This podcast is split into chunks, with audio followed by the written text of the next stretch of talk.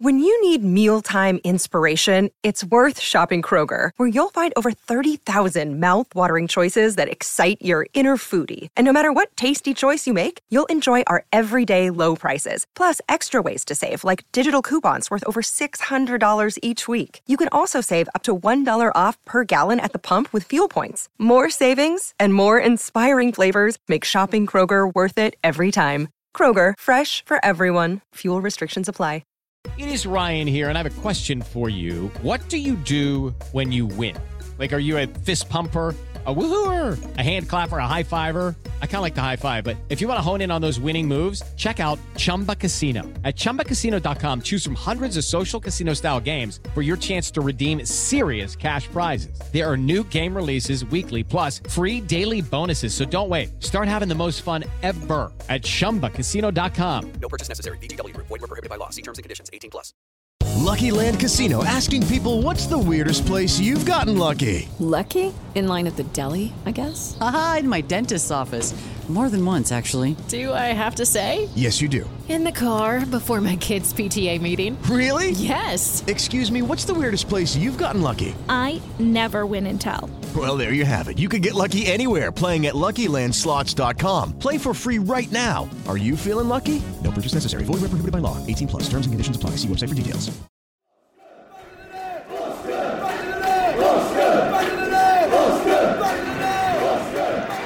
Ritchie.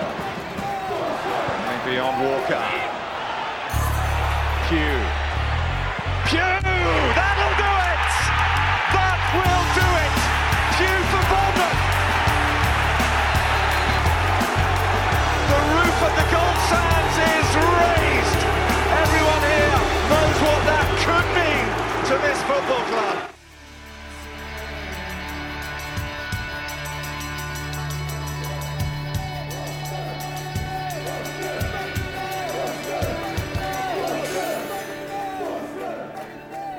Hello, welcome to episode 144 of Back of the Net, the AFC Bournemouth podcast. My name's Sam Davis, and a very happy new year to you.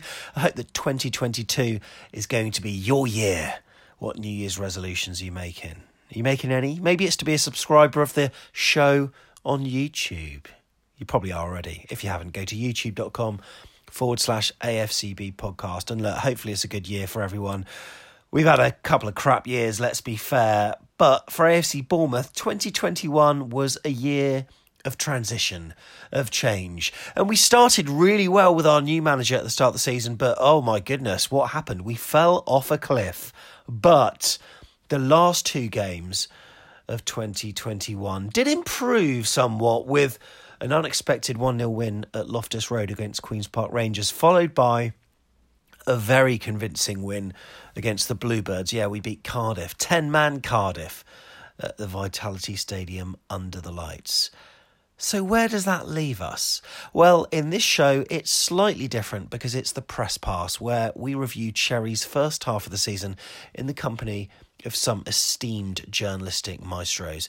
If you're watching live at the time on YouTube, kudos to you because there was the darts build up on Sky and also the Masked Singer on ITV. So we were privileged that you chose to join us. On that note, we better bring in my co presenter. And look, I tried to give some Masked Singer jokes. He didn't really get it, but it's Jeff Hayward, and then we're going to meet our press pass guests.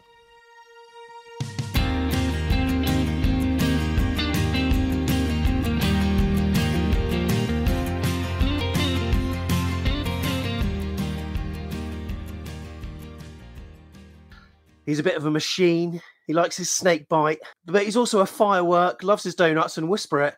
He's quite a robo bunny as well. It is Mr. Jeff Hayward. Jeff, how are you? Has that just gone over your head?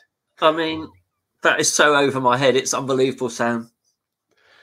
Well, uh, I'm sure you've got audiences swooning at you every so often saying, take it Oh. off, take it off, though, right? Must have. Absolutely, yeah. I mean, you know, can't walk down the street without that happening.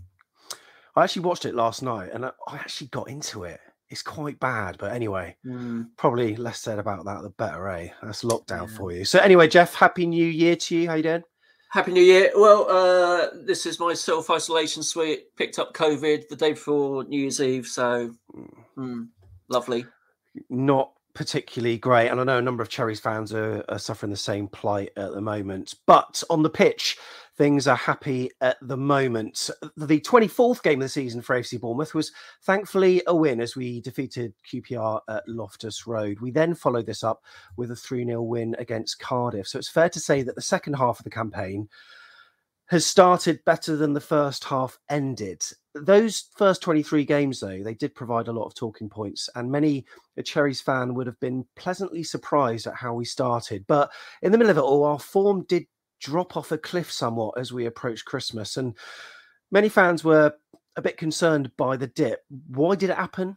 What went wrong? And are the Cherries still the real deal? I think we might be. Can we get promoted? Well, to chat Cherries today, we have got uh, a couple of people that you'll be familiar with. Firstly, from the Athletic, the AFC Bournemouth correspondent, Ahmed Shubel. How are you, Ahmed?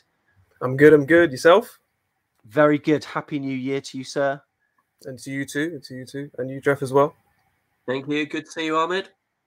And also a man, a man that needs no introduction, but we're going to do it anyway. It's lead AFC Bournemouth matchday commentator from BBC Radio Solent and a number of other things. It is Mr. Chris Temple here Chris as well. Temple. Chris, how you doing? Very good, thank you. Good evening to all three of you, and good evening to everybody watching as well. And it's great to see so many people tuned in right now. As I said, we'll try to finish before the dance start so you can watch all that. Uh, can't promise to end before the Masked Singer, though. So you can always watch it on ITV Hub, right? And throughout the show, we'll also be popping your comments on screen as well. And if you've got any questions for Chris and Ahmed as well, we'll try to get them on and get them asked too. We've had a number that have been submitted already. Before we begin, uh, Chris, we were all looking forward to watching potentially a, a, third win in a row for the Cherries versus Peterborough, but last night they announced its postponement. Can you um, provide a timeline of what sort of happened with all that? The timeline is Sam that I saw the email and the tweets about the same time you did. Uh, to be honest with you, so I, in terms of uh, what's actually gone on behind the scenes, I know pretty much as much as you on this mm. one. Um, obviously, it did sort of come from nowhere, didn't it? Because you know we, we're talking about a couple of days after a game when everybody played and everybody seemed fine, and the way they played, you wouldn't think anybody. I mean, presumably now we've got to think that people were playing with COVID um, because mm. there were no match day tests, and it was something that was done uh, changed, wasn't it, in the uh, the couple of days surrounding that game that the EFL suddenly changed their procedure um, after that late Blackburn Hull postponement to say no match day testing. So the players, as far as I gather, weren't tested on on match day. Um, so therefore, you have to think one or two them might actually have been playing with COVID. I haven't seen any news from Cardiff that any of their players. I haven't seen their team today. I've got to be honest to see whether any of their players were missing today with with similar reasons. But obviously, their squad who played in the same game were able to turn out again today. So yeah, really disappointing. Uh, I, I don't like this to see the word injuries in there. I think that's no. become a bit of a bone of contention, isn't it? That you've got teams, you know, Southampton should have been playing Newcastle tomorrow, and Eddie's found a couple of serious injuries, and as well as other things, got that game called off. So that's the grey area for me. Uh, COVID obviously unavoidable, and you, you want everybody to be safe and well. Injuries, I don't think that needs to be start creeping in in terms of reasons to get games called off. No, of course. And Jeff, I mean, we're in some good form at the moment. That's that's the last thing that Scott Parker would have really wanted to do, I'm sure. Yeah, it's pretty pretty desperate, really. I'm sure um, it felt like we could be on a run of three consecutive wins, which would have been terrific. Put lots of distance between us and Fulham, and give them an extra t- an extra game to catch up, which which I think would have been in our favour. However, uh, you know, you you can't you can't um, you can't mess about with COVID. I mean, I think what Chris said about Cardiff. I mean, Cardiff more likely to have people red carded than have COVID at the moment. but um, it is serious, and I think as soon as there's one outbreak within the group, which Lloyd Kelly obviously was, the chances of you keeping it to one player, I think, are, are, really, really tough. I mean, it is so easily transmissible. I mean, you and I were both at the QPR game, and that's where we think we picked it up. So, mm. You know, you, you, don't need to be in a concourse where there's absolutely no space to breathe, let alone you know walk about to to get it. You can just literally pick it up from from shaking hands with somebody, and I'm I'm sure it's difficult to contain at the moment, but um, yeah, you know. Yeah, I wonder if the club maybe might change the uh, protocols with regards to players doing selfies and stuff afterwards. Because I did see a couple floating around on social media, and I think mm, maybe maybe they'll change their policy in terms of what happens after the game. But I can tell you something on that, Sam. Actually, Ah, interestingly, go there, there was it. a there was a shirt. I think I can't remember which player it was. One of the players gave their shirt to somebody, and actually, one of the Cherry staff went and got it back um, because the protocols are that they're not supposed to be doing selfies. They're not supposed to be giving out shirts and things. So I know that hasn't happened every single time, but I do know of at least one occasion when they were alert enough. I don't know if it was this game or the QPR game uh, to go and get the shirt back and say that's not what we're supposed to be doing at the moment. Hmm. Okay, interesting. So, Ahmed, any idea what's going to happen with Yeovil? Because that's just around the corner, and it's sort of seven days after when they announced it. Or do you think? Do you get the feeling it's going to be one where they're going to just put out their their under twenty threes or something like that?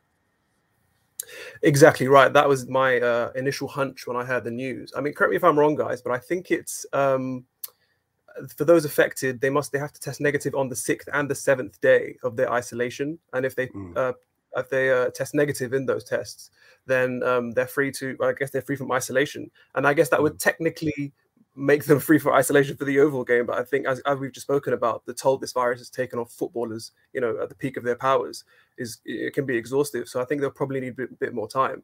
And in that respect, yeah, I guess it would probably have to be uh, a much more threadbare side, and then just sort of put the tie to bed almost, and just move on past because there's, there's much more, much more bigger fish to fry with the championship. I think, particularly with um, you know the torrid run we just touched on earlier. I think um, it probably behooves Bournemouth to just, I guess, get this tie out of the way, um, wherever whether that whether that's when the tie is actually supposed to happen on Saturday or uh, later date. But I, th- I think my initial hunch is the game will go ahead.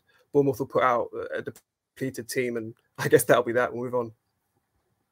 So, Jeff, compared to last season, we're we're in a pretty good position at the moment, aren't we? So we're going to reflect on the first half of the season, and it's fair to say that despite the blip before Christmas, we're doing all right and we're sitting pretty, eh? Yeah, there have been a, a lot of comparisons made with where we were this time last season. And I think looking at the stats, we're seven points better off after 25 games, which is a decent. We drew, I think, too many under uh, Jason Tindall, too many games where we should have won and didn't. And I don't think there's that sense of uh, underperformance that we had last season.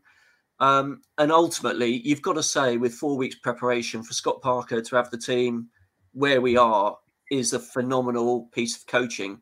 Um, we had significant injuries at the start of the season, so to be top is is actually astonishing. I think. Hmm. I mean, Chris, you're you're someone that's um, sort of in and around the club fairly often. Do you get the feeling that that the atmosphere is a little bit different this season? Do you mean in terms of you know the, the feel good factor and the fact they're going to get promoted? Yeah, that's right. Uh, I think I think so. I think you Hmm. know, as Jeff says, the the injuries haven't helped in the last, and we have to remember the team that Scott Parker had at the start of the season. Let's not forget that first five or six games when you know uh, we joke about me taking my boots, Willow taking our boots. We nearly were. Um, you look at the bench; there was no no appearances hardly between the substitutes that were sitting. I remember the game at Forest. I think it was. There was about two league appearances between the whole bench. So I think people also quickly forget how well, and you said, Jeff, about the turnaround of four weeks and getting everybody together and, and moving in the right direction. You know, literally throwing a, a jigsaw together and shaking up the box and hoping it came out in some sort of, you know, um, order to win those first few games. So I think that's a, even more remarkable. But yeah, around the around the camp, I think at the moment when everybody's fit, they realise they have got, you know, the best, or certainly with Fulham, the two best squads in the championship. And all being well, they are the two teams who appear, although Blackburn have just thrown a little bit of a spanner in the works, but whether their momentum can continue, I'm sure we'll talk about later. But yeah, I think the belief is there that with everybody and with, you know, Ethan Laird as the athletic, you know, um, quite rightly and, and sort of scooped today, uh, and with, you know, probably two or three more hopefully to come during this window as well, uh, and maybe one or two going out. Uh, the squad is going to be looking, I think, particularly particularly strong going into the second half of the season now. Hmm. Brilliant stuff. Well, the second half of the campaign, Ahmed, it started a bit like the first half did, really positively. And at the start of the season, I must admit, I didn't really know what to expect from the campaign, but here we are sitting top of the league, and it's certainly a decent, uh, you know, position for us to be in. Would you say that the team has performed to your expectations, or maybe above them so far this season? Oh, that's a tricky one. I think, um, obviously, initially, as you guys touched on, uh, particularly that's that squad against um, West Brom with the first game of the season. I think it was a bench made up entirely of academy graduates. Um, not, I don't think any of whom had any real um, uh, ex- championship experience. So I guess at the beginning of the season, my expectations were um, completely blown out of the water because you know the, the team had started so well. You had the likes of Zemura and Anthony coming in, and they just they sort of seemed to hit the ground running immediately uh, in championship football and men's football, which is you know completely unheard of. Um, but then as the season sort of went on, um, and that sort of unbeaten 15 game run at the beginning of the season turned into one win in eight, then my expectations, you know, weren't really being met because of how high the expectations were set at the beginning of the season, if that makes sense. And so you, I think the biggest sort of gripe in speaking to Bournemouth fans, and I've noted this myself as well, is that for a team as talented as Bournemouth are, they don't really seem to be as gung ho as, as as as I'd expect yeah. them to be um, in terms of uh, particularly going a goal in front. A lot of the a lot of the wins, I think Bournemouth have only won by three goal margin or more, only twice this season, maybe oh, three times against Barnsley, Huddersfield, and Swansea. Um, and for a team, you know, this stacked with attacking quality, you'd expect that to be much more the case. I mean, Fulham, I don't remember the number off the top of my head, but they've got way more margins by comfortable, vic- com- way more victories by comfortable margins. And I think that's probably been the biggest part of where my expectations haven't been met in that Bournemouth will go a goal front. And as you touched on, those last two games, we've seen a change in that where Bournemouth have come out in the second half and are way more adventurous and you know sort of create chance after chance after chance. And while in the game against QPR they weren't able to take all those chances, and against uh, Cardiff, to be fair, they were way more chances that they could they could have taken. I think it's a signal of intent now that Parker's less sort of pragmatic and conservative in his approach, and uh, you know is has a less of an appetite of playing the games in the fine margins, which I think was a bit of an issue. And now has sort of allowed his team to kind of take their foot off the handbrake a little bit, or take their ha- hand off the handbrake mm. uh, a little bit, and um, yeah, just sort of you know be a bit more daring and, and just try and go for more, widen the margin, so you know Bournemouth aren't necessarily under the cosh for the last twenty minutes. There was a lot of hope invested in Scott Parker. And what we've seen, I think, is a manager who knows what it takes to win games in the championship. And I think we're seeing an increasing amount of confidence from him in the way that he's coaching. Um, there, has been a lot of chat about Parkerball, particularly from disgruntled Fulham mm. fans aimed in our direction. And I see it as something quite different. I, I see Scott Parker as a coach whose whose style of play is maturing, he's learning, he's growing, and I think you you've got to expect him to to actually learn about the players as well in the short time that he's been with us. And I think he's definitely finding out about who's the best fit, where the best fit is, and getting more confident in the players' ability to win games more confidently. Certainly, the second half at QPR and the way we turned it on in the second half against Cardiff, albeit with the extra man, fills us with a degree of optimism. You know, I feel pretty good about Parker pretty confident in him. And Chris, what were your dealings with Parker before he joined AFC Bournemouth? Did you have much with him or any any conversations? I never met him. Never, never knew him. Never come into contact with him. Never interviewed him. Hmm. Uh, I spoke to you know, like all these things, you sort of do a bit of research yourself actually, and speak to our colleagues at BBC London, uh, who will have dealt with him a lot when he was at Fulham, uh, maybe when he was, you know, in his playing days as well at Spurs and, and West Ham and other places and Charlton. Um, and you know, they all said the same thing. Great to deal with. You know, doesn't particularly like doing interviews. He's very similar to Eddie actually. If you if you offered him the the opportunity, Sarah, you never got to do another interview in your life. He'd bite your hand off and say, "Fine, thanks very much." Um, but he knows full well it's part of his remit, and he's you know he speaks speaks pretty well. Um, you, you know he's he's always like all managers. They don't say everything they're thinking, of course, because they don't want everyone opposition to pin stuff up on the wall and whatever. But I found him great to deal with, to be honest with you, so far. Uh, I'm sure Ahmed can say the same, probably from his uh, his journalings and the newspaper guys, you know, the Echo guys and, and Jacob and that would say the same as well. I hope. Yeah, I mean, completely the same. I have to echo the, the same. Uh, you mentioned he mentioned him saying not really uh, saying what's on his mind, but I don't know if you were there um, post match after the Blackburn game when obviously it came to light that Lerma's um, yeah.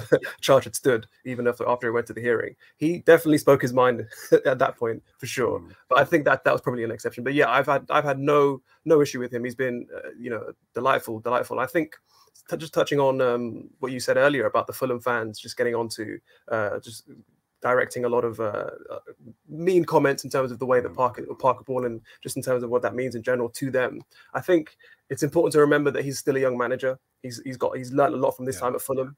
Um, in terms of the players as well, he's learned a lot of. Uh, he's, he, he, while he did hit the ground running, he's he's still learning about these players, and he, he kept reminding us kept reminding us of, of, that in the in the press room. Whenever you know it'd be ten games unbeaten, 11 games, 15 games, or whatever, he would always remind us, "Look, guys, I'm, this is still like I'm still learning in this with, with, with this team. You know, we, we, we're just at the very beginning stages here. This isn't something that you know we, we haven't just clicked automatically. There's a lot of work that got, that's gone into this, and there's a lot of work to come still."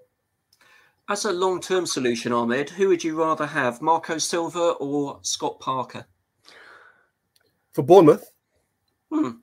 yeah, I have Scott Parker plainly because uh, just because every person I speak to at the club, they keep referring to this thing of making up for lost time when when it comes to Scott Parker because the pursuit of him um, from his time when he was you know under under 18s coach at uh, Spurs, the, the, the club have wanted him. Richard Hughes in particular, the technical director, they've had Scott Parker on their radar for a long time. There were points last season where he was struggling with Fulham, and they felt like they could have made the move, but it wasn't at the right time. Uh, when Tindall was sacked initially, um, and there was sort of talks of David Wagner and Thierry Henry and Patrick Vieira being touted. Um, Scott Parker was also one of those names, but it was a, a bit more difficult to take him out of his situation at Fulham. And then when the opportunity presented itself, um, particularly now this season, I think Bournemouth have a much easier run at promotion than they did last season with Brentford and, and Norwich and Swansea in the way last season. Um, now it's only really them and Fulham and Blackburn are making a late shout, but I still think um, Bournemouth should have um, too much for them. Uh, I think, yeah, I think long term, I'd rather have Scott Parker for sure. I mean, I don't wish to pour salt on any Fulham fans here, but I, I, I remember Marco Silva when he was at Everton when we were in the Premier Premier League, and I, I just felt he was a he's a short term foreign manager who's going to be gone to another club when he gets a better offer. I don't know what you think, Chris. Yeah, I mean, again, having I've particularly watched a lot of Marco Silva's teams apart from when they've been up against Bournemouth, to be honest with you. But if you think of, I just going back to sort of turn it around to Scott Parker, you think of the hunger that's going to be in him in terms of having taken a team out of the Championship. Okay, he's he's ticked that box, but he couldn't keep a team in the Premier League. So the hunger for him to mm. to, to tear off that Fulham page, you know, obviously I think a few things were going on behind the scenes, and this was a perfect time for him to to restart, if you like. And it was all talked about a long term project, wasn't it, at Bournemouth, and that was what everybody was buying into. So the hunger with him, if he can get Bournemouth up, fair enough. That's the second time, and to get two teams out of the Championship in two full seasons as a manager is a pretty impressive achievement, whatever financial backing you have. So then the next, you know, the next thing, the next fire burning at him is right. Bournemouth are they better equipped if they go up? to stay in the Premier League than Fulham were. And Fulham, again, I don't think they really particularly invested at all when they went into the Premier League. Hardly. Um, they had pretty much the same squad, and you know that that told eventually. They had some great results along the way, but never had enough. Conceded far too many goals. And you know, I think that sounds familiar to Bournemouth fans, doesn't it? Conceding far too many goals in the Premier League. So if it happens come May, then it's uh, you know what can Scott Parker do that Eddie Howe couldn't manage to do? Albeit you know five seasons in the Premier League was amazing, but for Scott Parker now that that fire is there to say right, I'm going to be a top level manager. I'm going to keep a team, you know, not a big team in the Premier League. Yeah. So he seems to be a little bit, I mean, to me, he seems to be a little bit like Mr. Howe in terms of not letting himself get too high uh, and also too low as well. And I think this is sort of reflected, Ahmed, by his steady and controlled style of football that we seem to have adopted. How do you feel as though Parker's changed the way that the side was playing when compared to the end of last season under Jonathan Woodgate? Um, I like I said, there's more of an appetite for fighting those games in fine margins, which I guess makes things a little bit more volatile because you know if the margins are so fine, then those momentum shifts. It doesn't take much to swing the game in, in, in one team's favor or out of Bournemouth's favor or whatever. So there's that there's that main difference. But I think in terms of just the general philosophy and playing style, um, there is a lot more uh, of an in, intense sort of intensity off the ball in terms of winning the ball back uh, not just from a high press in terms of Solanke and Anthony and Christie pressing the defend, opposition defenses. We see the counter press in terms of how quick Bournemouth win the ball back after losing it. Uh, and we saw shades of that. Obviously, Cardiff had 10 men for, for, for almost half of the game. So, you know, that entire second half, they were literally pinned back in their own box. Mm. But uh, in games gone by, like the, the game at Bristol City, for example, that was probably the most suffocating that I've seen Bournemouth play in a very long time. And there have been so many of those performances where uh, a mid an opposition midfielder or defender will try and play out the ball and then the, they'll just converge like on them it's almost like they parker described it as like having a hive mind as if they're all Mm. operating with one brain. It's like almost like playing a computer game or fifa. I don't know how often you guys play um, those those games but um, it's basically like just having one one player essentially control five or six and they'll just Yeah. converge win the ball back recycle it and they'll go again. And i guess the key with that is the more they keep going at defenses the more weary those defenders become facing wave after wave of attack. And then the more mistakes they made, as we see, as we saw in the game against Swansea, where I said towards the in the last 20 minutes, every Bournemouth attack was ending up in they were getting in Bournemouth's bo- were getting in Swansea's box. And so playing in that way, while it is a big cost to pay in terms of the team's fitness levels, and it is a big step up, I think we when I came on at the beginning of the season, I referenced the the PPDA stats, the passes per defensive action. Yeah.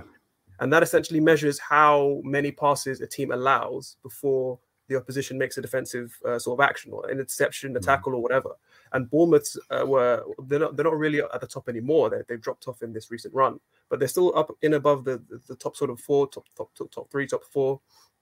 Uh, and they're still maintaining those high levels of intensity even uh, in, in in in that poor run we, we mentioned earlier. So it's yeah, it's it's more intense. There's more of an emphasis on suffocating the opposition, and um, definitely sort of uh, those rotations out wide as well. That there's there's so much to it, and there's almost like a it's I th- I, it feels like the, Parker handed out almost like a, a manual or like a philosophy of his book he's been writing over the summer, and he handed it out to all the players because they they understand it and they understood it to a T. Even when we see like sort of Davis come in for Zemura um, at times, he understood the left back role so well, and you know it's just that that that that, that understanding of what they need to do is also there. I think that's a testament to his coaching. Do you think, Chris, that uh, that uh, level of fitness requires a different approach to the coaching? And have you seen any changes to the the coaching that's going on?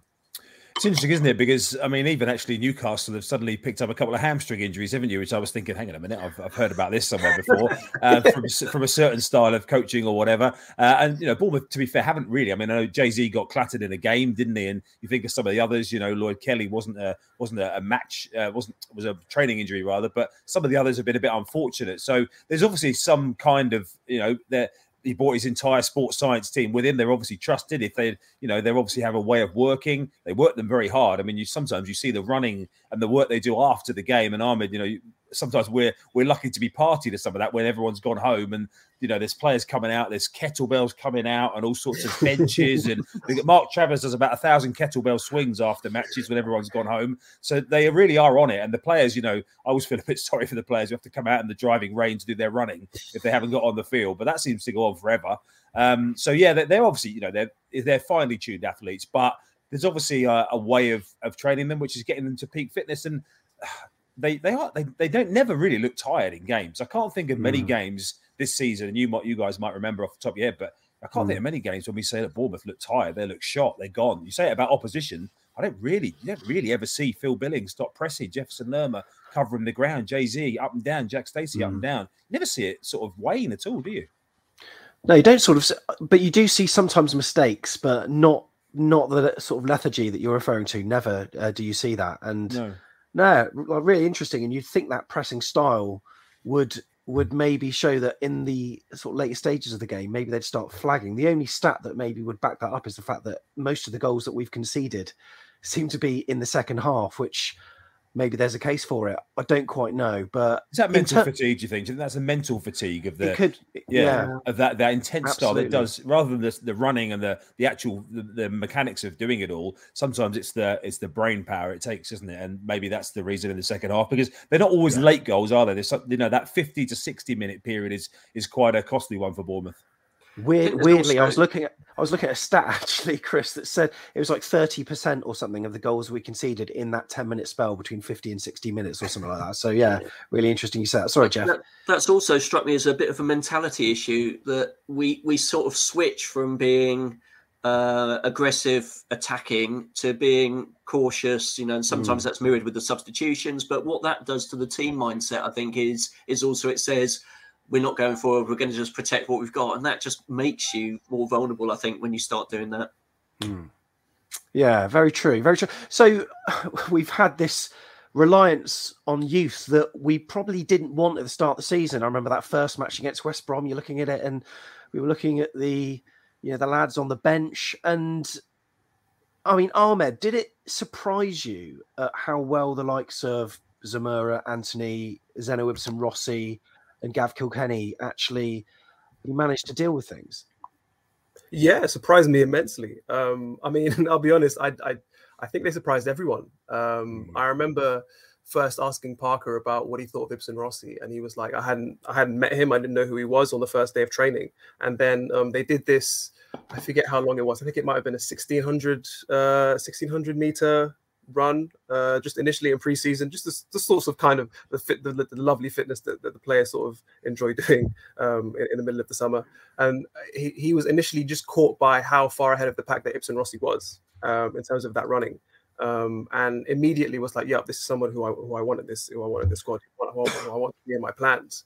Um, so yeah, I think just in terms of, I think it's not just the quality of player that they are; it's just the the tenacity that they brought into with Parker, and I think just their general level of commitment. They never shy away. I was I, I rewatched the um the Cardiff game, and I was just struck by um, how much Zemura demanded the ball in dangerous areas and the bravery of him from just from even central areas, a, a position where you positions of the pitch where you see Billing and Lerma and Cook, some of the best ball players in the team, pick up the ball, and he was absolutely demanding the ball from Kelly and and the rest of them from you know from very dangerous areas, driving Bournemouth forward, and he just had so much thrust to his game. Um, and this is for a player. This is his first championship season. I know I have to keep saying that because it's just remarkable. Sometimes I, I, I don't believe it myself, but just the way that the likes of him, Anthony Ibsen Rossi, Kilkenny as well is worth a mention. Um, the way they've yeah. all come in and just you know they're keeping real um, experienced professionals out of the team at times, and they're really making you know Scott Parker's decisions very difficult in terms of um, you know sometimes I think Kilkenny and Pearson and, and, and Rogers aren't even making the squad, such as the depth of that, that Parker has to choose from. So I think they're really holding their own really well. Um, I think that you know across the, a 46 game championship season, and in, in this season particularly, there are going to be injuries and, and COVID and, and all the rest of it. So there'll be ample opportunities for for them all to come in and force their way into Parker's plans. And I think they've all done tremendously well. I think Kilkenny's definitely worth a mention, Ahmed. I think you're right to, to pick him mm. out there because he didn't make the squad on, uh, uh, for the Cardiff game, and that was on merit. That wasn't he wasn't injured or ill or anything. He just wasn't selected, uh, and he was probably the standout player in the uh, the Middlesbrough game, wasn't he? The away game where, to be honest, it wasn't yeah. a great performance overall. Apart the first half chances, once they went, the second half faded away. But he's one of the. I think he's come on quite a bit this season because he would always be one of those guys who would play in the League Cup and then you wouldn't see him again for maybe the whole season. Sometimes he wouldn't even be on the bench. Um, his his problem is, and it's such an easy, lazy observation, but his problem is still that he's lightweight physically. Um, and he, you know, in in the championship centre of midfield, you know, you can see why Jefferson Lerma has his success and Gav Kilkenny sometimes finds it a bit more difficult. Lewis Cook, you know, similar stature, but just that little bit more robust, isn't he? Um, and I just think Gav Kilkenny, I don't know how you do it. I don't know how you suddenly find strength. You know, you can't just go to the gym and, and just grow muscles. Um, but in, just in terms of that match strength, if you like, I just think that's the one thing holding him back. But as a footballer, you know, the Ireland camp think very highly of him. Lots of talk that he should be, you know, making the jump from the under 21s to the senior squad. So personally, I would like to, I mean, I don't know. I don't think Lewis Cook's having a good. I don't think Lewis Cook is quite snapped back to, and it's un, not surprising, is it? He's had mm. second serious injury. Uh, he's been a bit better the last couple of games, but I think Gav Kilkenny's been a bit unlucky to be behind Lewis Cook as many times he has been in recent weeks. Mm, mm, for sure. Yeah. I think the key player really has been uh, Jordan Zemura. I mean, if you'd have said to me at the yeah. start of the season, where did we need players? I'd, I'd have said a left back. I'd have said a goalkeeper, and Travers has been outstanding and you look at you look at uh, the way that Jay Z fits into the Parker system, and I, I, think that's been really the the important thing. Parker talks a lot about process. He's got a way of playing, but if you're a player who can't play that way, you're not going to get game time.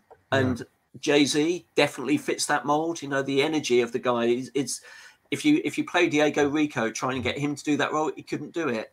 He just doesn't have the energy levels and that is superb what Jay Z has done. He's got no fear because he's a young player. He's obviously really good mates with uh, Jaidon Anthony, who I I would say is more of a team player than um, his predecessor ever really was. Ooh.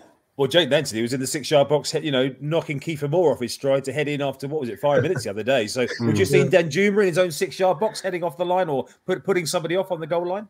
No, no, probably not. Probably not. So, Jeff, then we saw the run of results in August look like this, and look, West Brom two all. They were an unknown quantity at the time. Some brilliant back-to-back away wins at Forest and also St Andrews as well, and then a couple of matches that really, um, really frustrated me. I've got to say, we were two 0 up over Blackpool. Dom Solanke probably should have made it three. He was running through. I think he was almost going for the perfect hat trick because by that point he'd had a header and a right footed shot. And it looked like he was trying to take it to the keeper's right, his left, to just tap it home with the left foot. But sadly, the uh, uh, the goalkeeper saved it. And lo and behold, about five, ten minutes later, Blackpool had a penalty and then they scored again, two all. Uh, and then Hull away, which was a ball draw. What was your what were your thoughts after that? Those first Yeah, opening it- five it- games. It was uh, it was actually quite difficult to form an opinion because there were a lot of Mm. the the traits of the team were there in those first five games. Uh, on the negative side, conceding goals when we've been leading games against West Brom and Blackpool, where we arguably could have, should have closed out both games for a victory, but didn't. And then um, I think on the positive side, we scored a set piece goal, I think, as I remember. Did we not? Where the ball gets played to the, the back post, Ibsen Rossi to knock it back and Jaidon Anthony score. That was the Birmingham City game.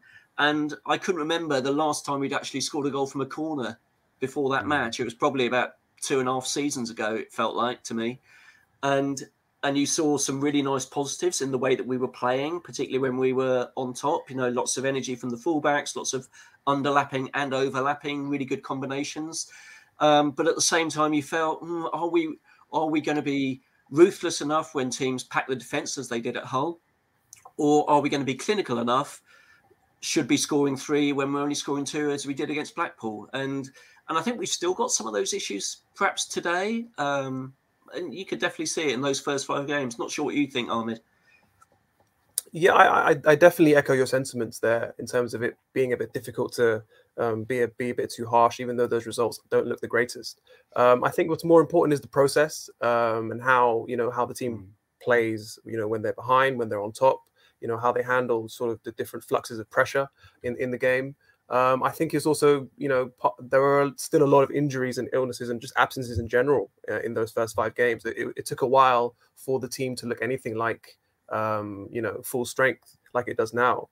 Um, and I, I still think, obviously, as you touched on earlier, Parker was still finding, um, you know, his his I guess his favorite eleven to play in his in his system, and still making still making subtle tweaks here and there.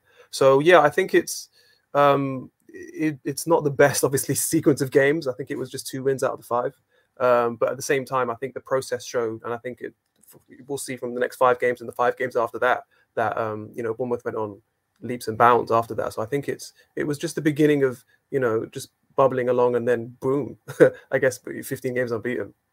Yeah, now these were the matches that followed in September. And look, despite the very good results, I mean, 3 0 over Barnsley was fairly convincing. I've got to say, Chris, that some supporters thought that a few of those results were a little bit fortuitous. For instance, the home win against Luton, where in the early stages of the match, the striker inexplicably hit it over the bar from practically inside the goal. No idea how he did that.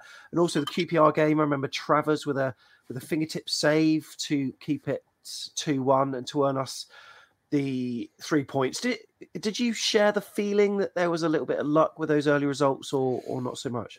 I actually missed the Barnsley, QPR, and Cardiff games. So I wasn't at any of those, but having obviously seen the highlights and things, you're Mm. right about the QPR game. I remember watching highlights of that and thinking Bournemouth were hanging on a little bit at the end of that one. Cardiff game away wasn't a classic by all accounts. Phil Billing got the goal, but I think when you're on that run, and don't forget by this time Gary Cahill's come in, things are looking a little bit more defensively solid. Um, you know, obviously Dom Solanke is just starting to, to click into his stride as well. So you do find that when you're on that little bit of positive momentum, again, it's a cliche, but things like you know Adebayo missing an open goal for Luton, those things start to go in your favour a little bit, and it was just enabling maybe the, the positive, I guess, the surprise, if you like, of the fact that they got through that first month unscathed. I was just checking the bench for the Forest game on my phone there, actually, with the likes of Sadie and Mariah Welsh and Brennan Camp and all those guys on the bench, um, even for the Forest game, you know, a couple of games into the season. So, yeah, by the time you get to September and things, uh, you know, Scott Parker's had a little bit of time, at least in the building, then maybe they deserve that little bit of luck for what they've gone through in the first few weeks. But the Peterborough game at the bottom of that list, let me tell you, that was a stinker. I was back for that one. That was a that was another bore nil nil draw.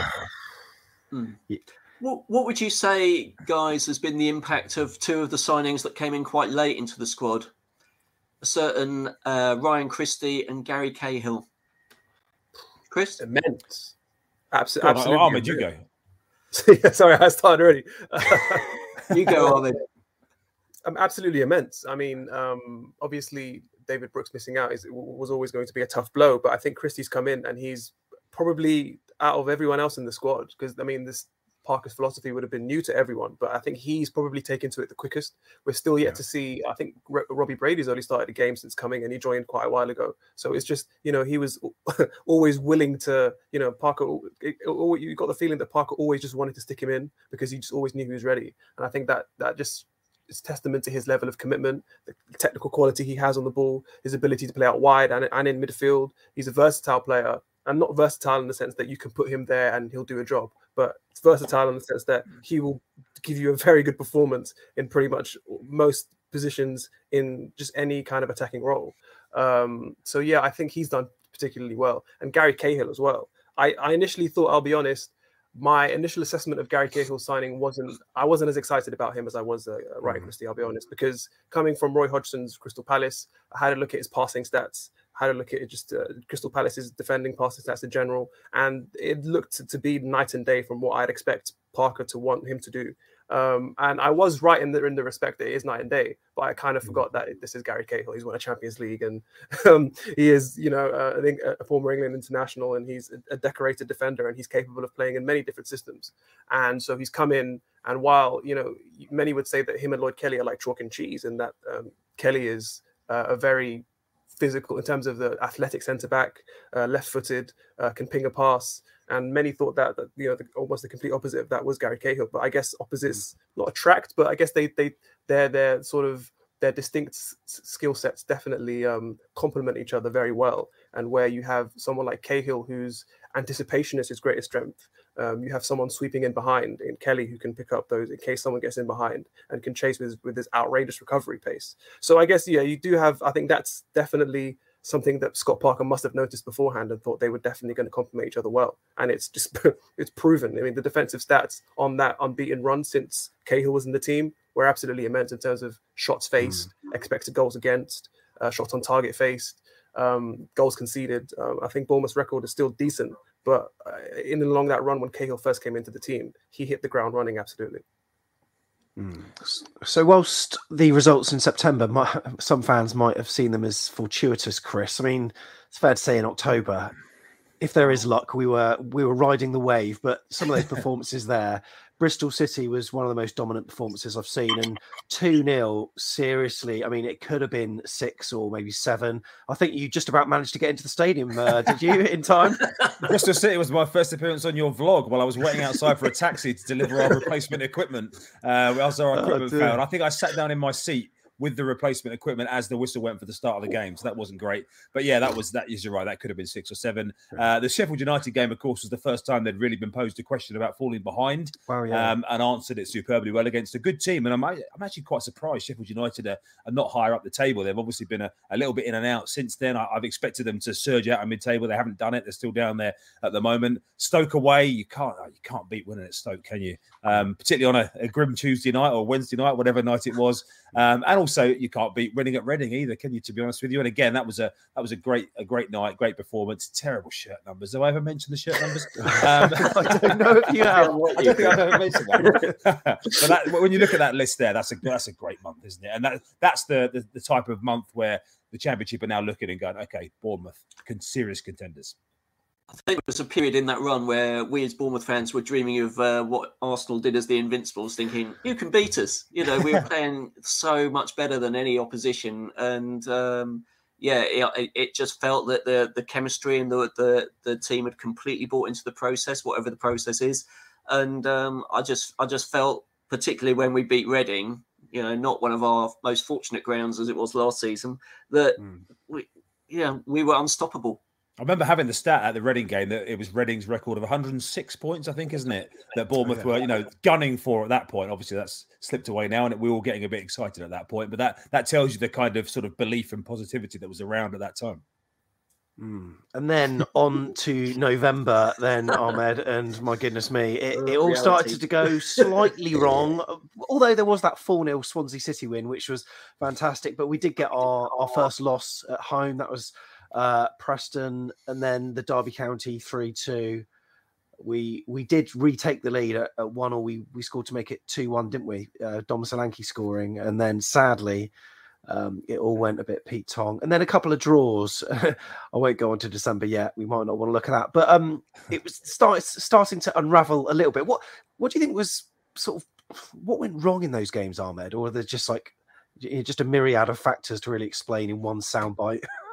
Yeah, that's, that's the million pound question. I've been racking my brain over this for a while, but I think it probably has a bit to do with the absences. There were a bit few absences there. Um, Mm. I'm not sure if it was there or December, but there were beginning to be a few. I think with um, Lloyd Kelly being out and uh, Jordan Zemura being out with his knock as well. Um, I think he got that knock at Reading, or may have been no, I'm not sure. But yeah, it was uh, just. A bit, I think it's it's also a case of Bournemouth have.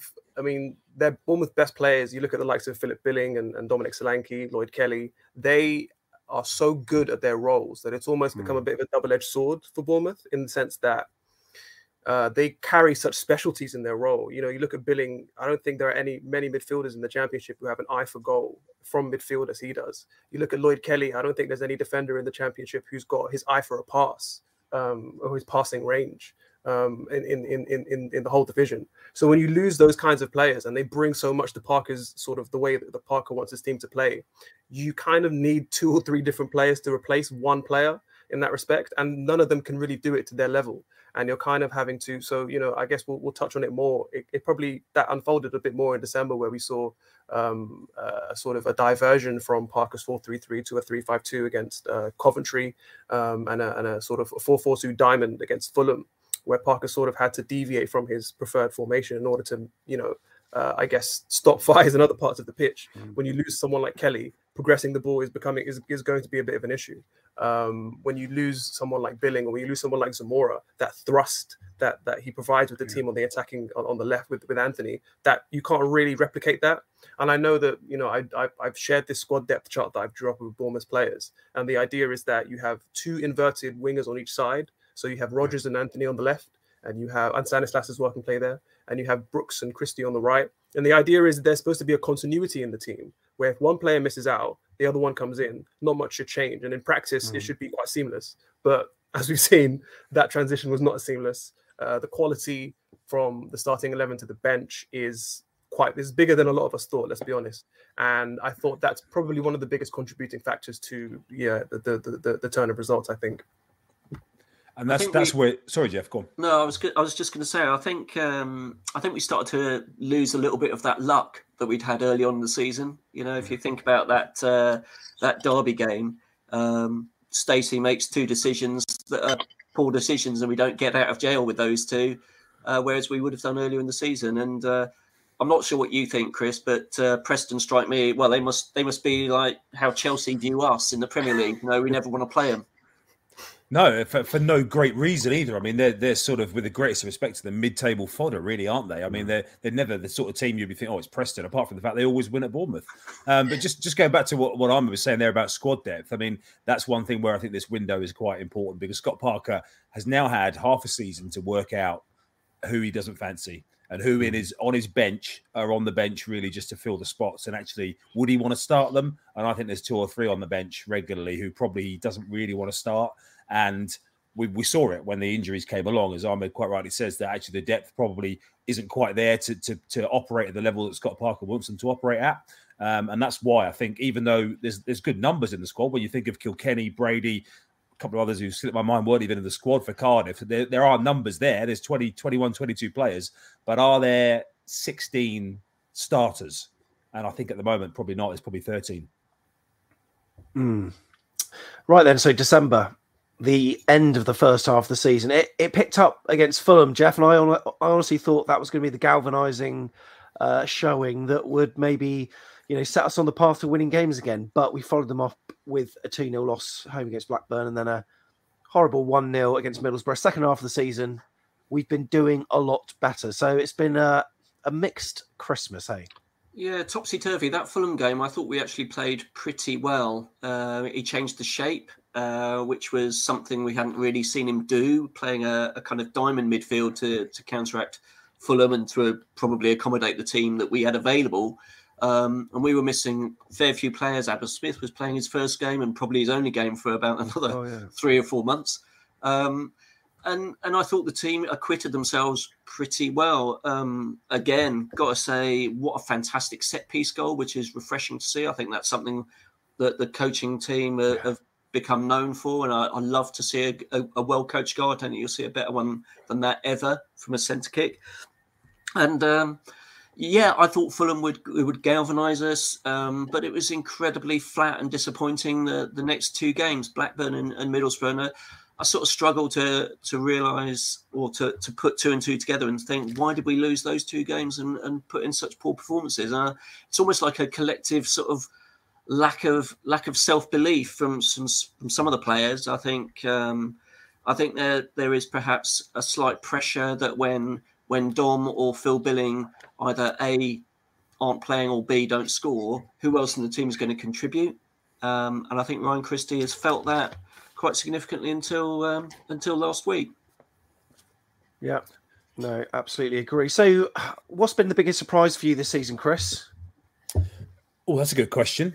That's a very good question. Um, the biggest surprise, I think, probably Phil Billings been the biggest surprise this season in such a good way. And, and you know, he, we know that on his day he could have be effective, but he, he didn't always have his day, did he? He didn't always look like he was you know, he wanted to be involved, didn't like he was given 100%. I'm, you know, I know he won't be watching this, his dad might be. Um, but, you know, it, it just an outward perception. He's, he's that kind of guy, isn't he? Just that sort of mm. languid, relaxed kind of guy yeah. that sometimes it can be misconceived that, you know, he's not giving his all. But this year, he, you know, there's been one or two games where recently, you know, he was complaining of sore knees, wasn't he? I think the, the Middlesbrough away game a couple of games ago, he, he didn't look right and he didn't look involved. But then the other day, I mean, he was absolutely huge against Cardiff, massive.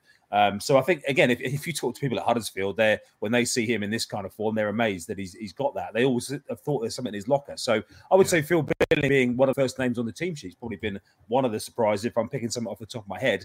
Um, and again, the other thing that is worth mentioning in that December run is some of the chances. You know, Dom against Blackburn went through one on one in the first half, didn't he? Uh, missed it. Ryan Christie missed an open goal at, at Middlesbrough. So that that's the one thing I've seen yeah. it come up in the comments as well on the uh, on the side of the screen here. That one thing that hopefully we're not counting the cost of is some some missed chances and not taking those chances and making games a little bit more comfortable than they probably should be.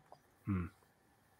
Yeah. What do you think, Ahmed? Where where do you think the the biggest surprise packages come from the team? There are a few. I think it, we we'd be remiss not to mention Zemura and Anthony's partnership on the left. Mm. I think that's probably been just their acclimatization to the championship is just been remarkable. Um, I think for me personally, it would probably have to be Cahill. I just didn't yeah. think I just didn't think he'd just come in to just do as well as he did because he was literally. Um, I don't want to blow his trumpet too hard, uh, but, but, I think he's he, he, looked a bit like Virgil Van Dijk at times, just in terms of. I remember there was I forget which game it was. It might have been a game against Cardiff where Bournemouth were a little bit um, under the cosh. The first game against Cardiff, um, and mm. the ball just was it just rocketed in the air and it was coming mm. over um, Cahill's shoulder, and he just touched it down. Oh yeah, like, yeah with with an amazing touch. And I was just like, can this guy do no wrong? what kind of like who who is this guy and what did he do with Gary Cahill? and it's like, yeah, it, it's it, it, just utterly surprised me. Not to not to sort of say I I didn't really rate him. I mean, it's a, a playing you know you compare playing uh, against Mohamed Salah and uh, Sadio Mane and all the, the best sort of forwards that the Premier League has to offer, and you come down to the Championship, things are a little bit slower and I think that probably works to his uh, worked it works to his advantage. So I probably shouldn't have been that surprised, but um, yeah, I think Gary Cahill for me is um, the biggest I, surprise. I don't think we should perhaps uh, not mention a certain oh, yeah. centre forward all round player who is astonishing this season. Yeah. I think.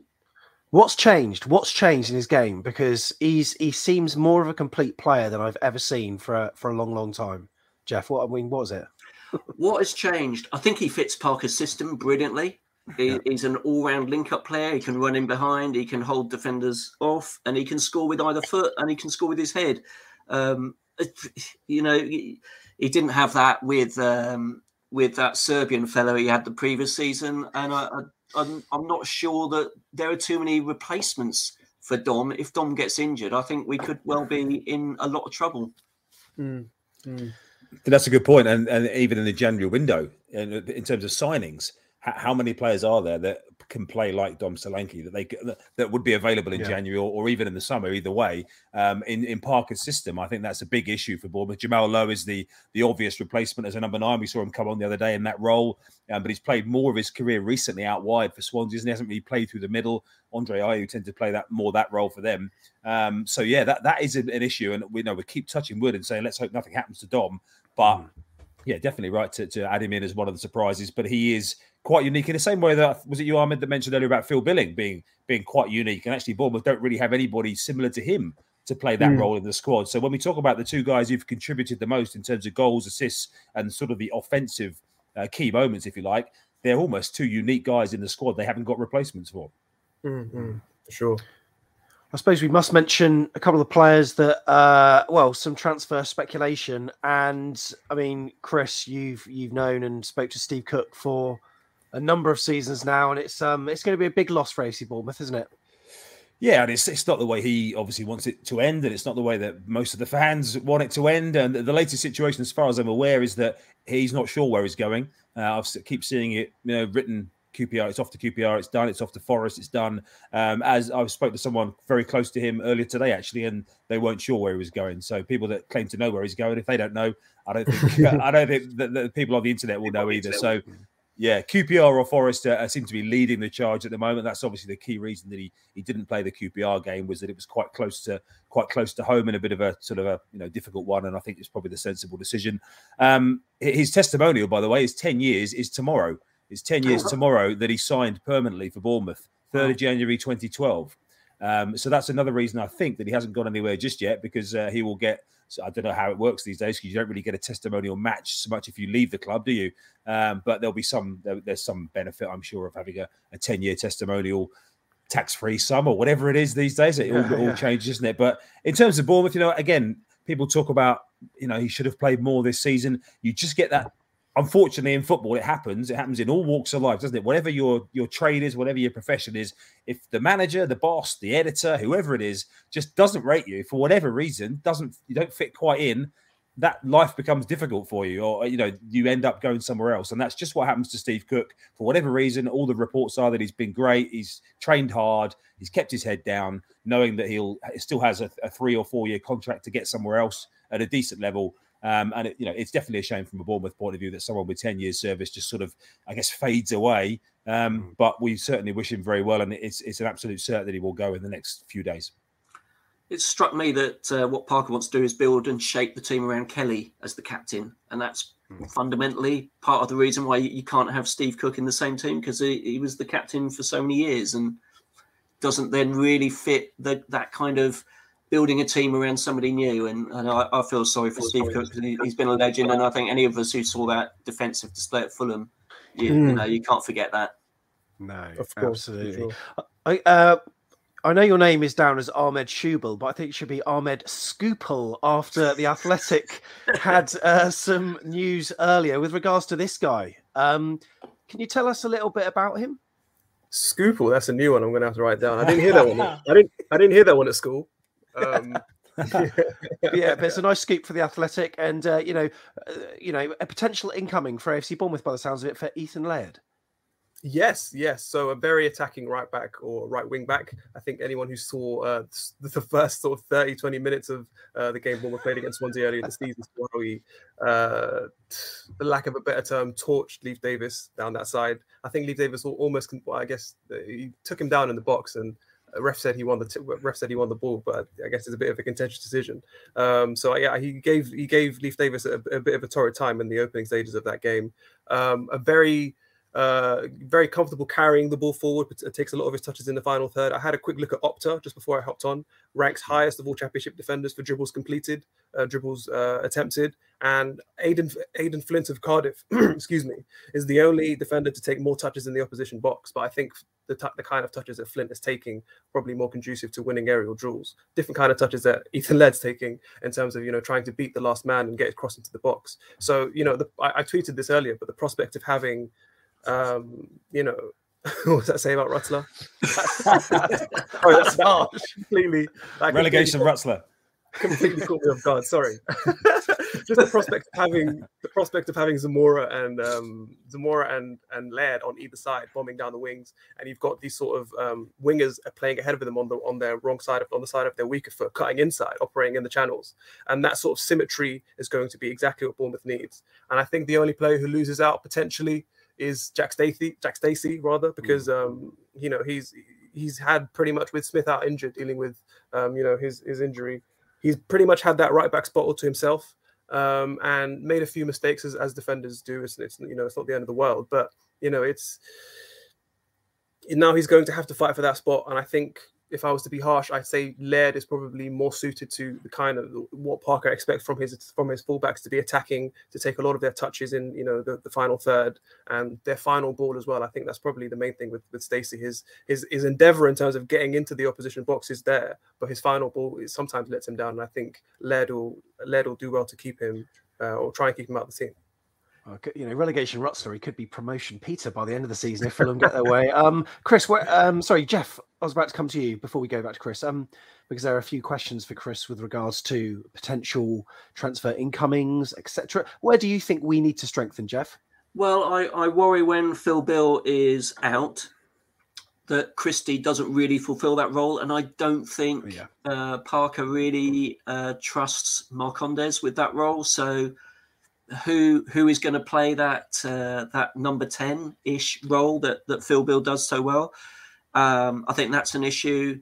And uh, again you know I think I think we need cover just in case Solanke does something. But who's going to want to sit on the bench? I mean Sam Surridge didn't want to do it. So who who is there that that can do that? I think those are probably the two problem areas. We've got more central midfielders than any other club in the championship.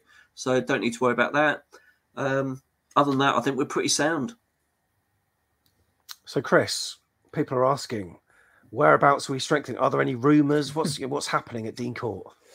Well, uh, obviously the Ethan Laird one's been a great scoop by Ahmed and his guys at the Athletic today, and you know, echoing what Ahmed's been saying. I mean, Ahmed's the king of the stats, uh, much more than I am. But that, that I remember being impressed with him. I remember thinking he'd stay on his feet a little bit more, if I remember in that Bournemouth Swansea game. But um, in terms of this window, as far as I gather, there's not a pot of money that is going to be splashed on on big signings. Uh, we're looking at loans. We're looking at uh, possibly one or two with contracts expiring elsewhere in the summer. Um, I think of the Ben Pearson kind of situation where he came in January for peanuts um, as somebody whose contract was expiring elsewhere. I've heard certainly one name, um, which I, if you don't mind, I'm not going to say only because it was given to me in confidence and I don't want to breach that confidence, but um, it, it's you know a, a, top level championship player um, who might fit the bill in terms of the kind of areas that Jeff was talking about there. Um, so I think Ethan Laird again is the, the kind of signing, you know, a, a Premier League young loanee, and as Ahmed's been saying, you know, he's he's coming to play.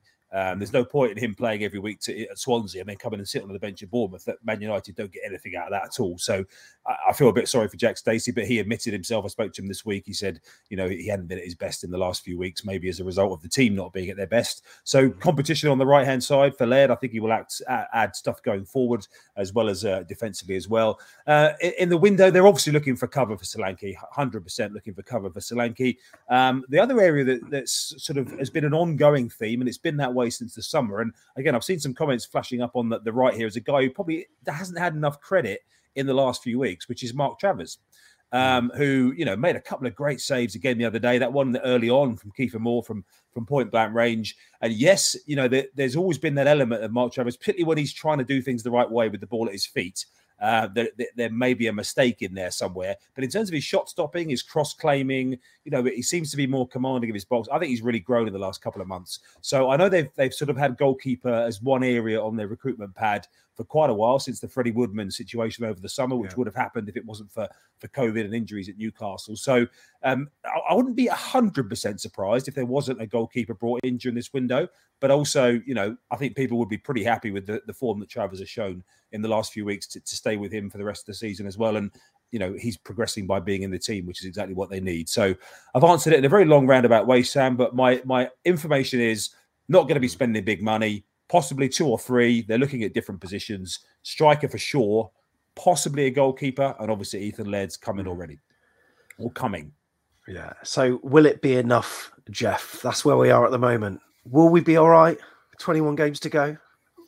Do you know, I, I think um, I think we will be. I, I think Blackburn are good. They've probably been the best team that I've seen this season from the opposition. I think they they are really well organised and, and very very good and hard to hard to understand how Fulham put seven past them, albeit you know they were down to ten men for much of that game.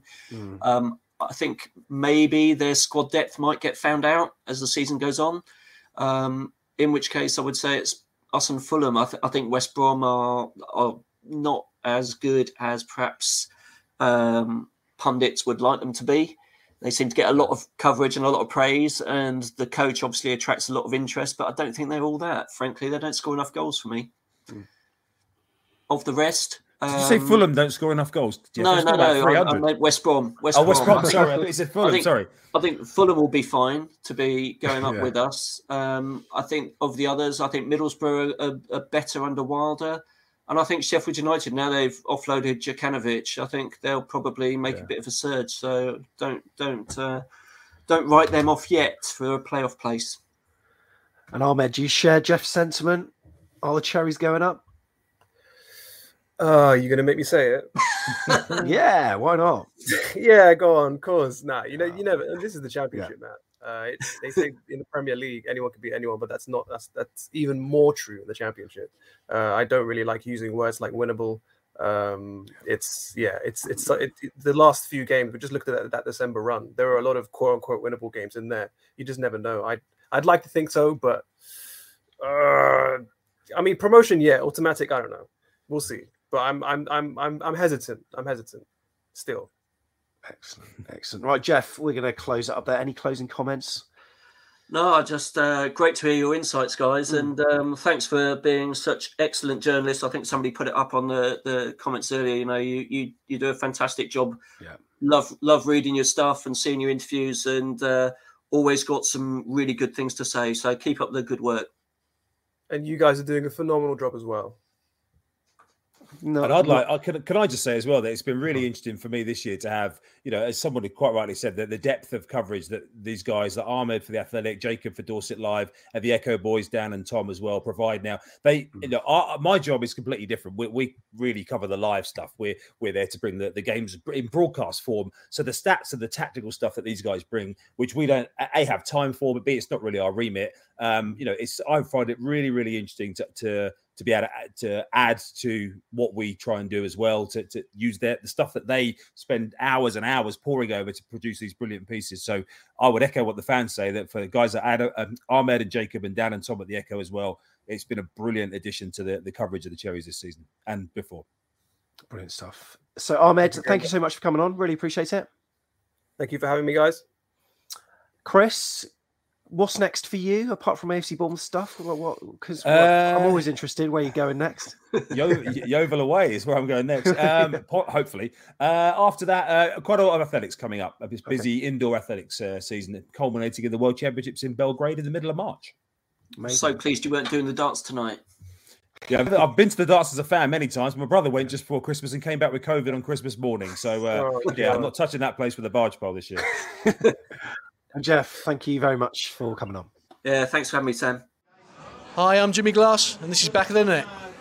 So brilliant to have Ahmed and Chris on the show. And it's really interesting because the first half of AFC Bournemouth's 21 22 campaign was remarkable to say the least. It it quickly changed from fans being worried about our over reliance on youth at the start of the season to then having major concerns when any of the kids were omitted from the squad. There have been shocks, there have been surprises, there have been sprees and slumps, but with Boscombe sitting in the automatic promotion places right now, I mean, it's difficult to moan too much, isn't it? But there was plenty to talk about. So it was really great to have Ahmed and Chris involved. And if you do want to see that, then just click onto our YouTube channel where all of the information is there.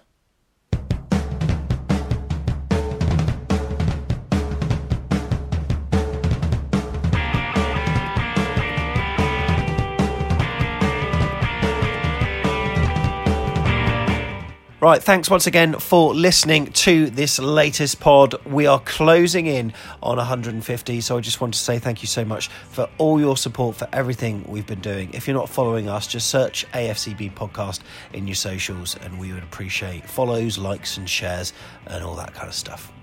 Until the next show, you've been listening to Back of the Net, the AFC Bournemouth podcast.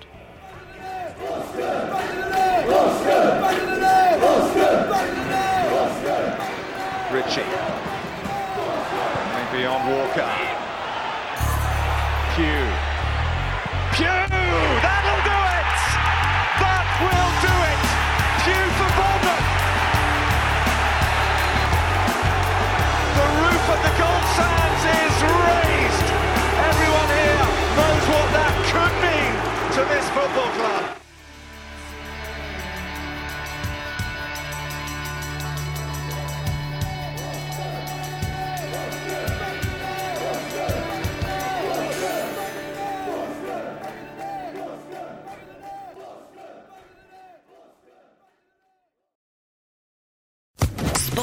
Sports Social Podcast Network. Step into the world of power, loyalty, and luck. I'm gonna make him an offer he can't refuse. With family, cannolis, and spins mean everything. Now, you wanna get mixed up in the family business. Introducing The Godfather at ChumbaCasino.com. Test your luck in the shadowy world of The Godfather slot. Someday, I will call upon you to do a service for me. Play The Godfather now at ChumbaCasino.com. Welcome to the family. No purchase necessary. VGW Group. Void where prohibited by law. 18 plus. Terms and conditions apply.